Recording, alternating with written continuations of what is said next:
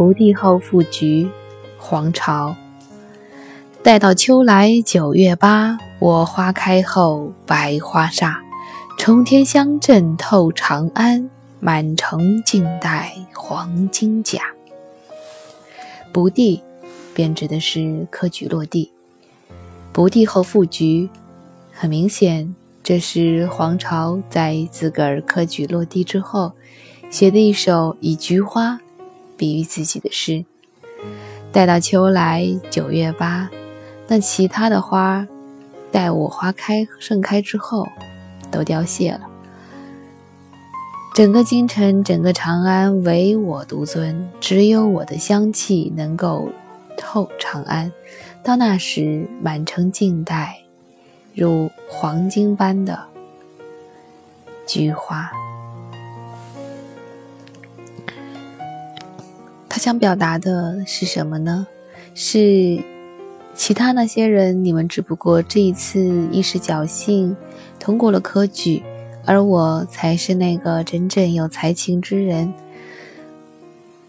而你们的才气是没有办法在时间和空间上与我论持久战的，是这样吗？中国有句古话叫做“文无第一，武无第二”。一个人的才情高低是无法跟其他人相较一个高下的，特别是当你们都已经到达了一定的高度的时候，是没有办法做这样的比较的。所以，更多的时候，我们是和比自己比，我们是在寻知音。我没有办法说我的这一篇文章，我的这一档节目做的。就是和某某相比更好了或更差了，我只是和自己比，我好不好？我喜不喜欢自己的声音？我喜不喜欢自己今天口播的这一段节目？我喜不喜欢今晚写下的那一篇文章？而我的听众们又喜不喜欢？知音有多少？这是文人大多在寻求的。而比较真的是很其后的事情。哪怕整个互联网世界只有一个人喜欢，那我也是幸福的，至少有一个知音。又何必要等到其他的节目都是都在我花开后百花煞了，才让别人看见自己呢？当你这样说的时候，岂不是？用那冲天的豪情，在掩盖自己的无尽的怯懦、自卑、无助，是一种深到骨子里的不自信。必须得等别人都不存在了，世界才能看见你吗？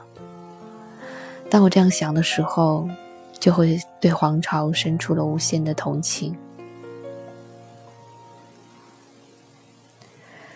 至于你有没有冲天香阵去透长安，那长安城会不会满城尽带黄金甲，又有什么所谓？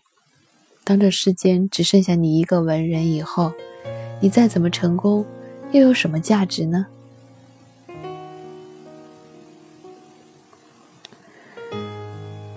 黄巢不第后复菊，待到秋来九月八，我花开后。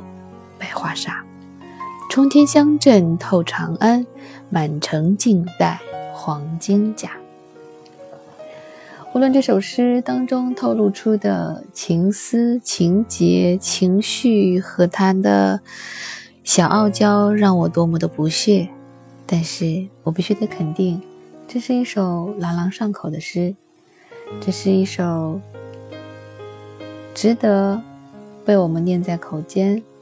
记在心里的好听的事。今天就是这样，我们明天再见。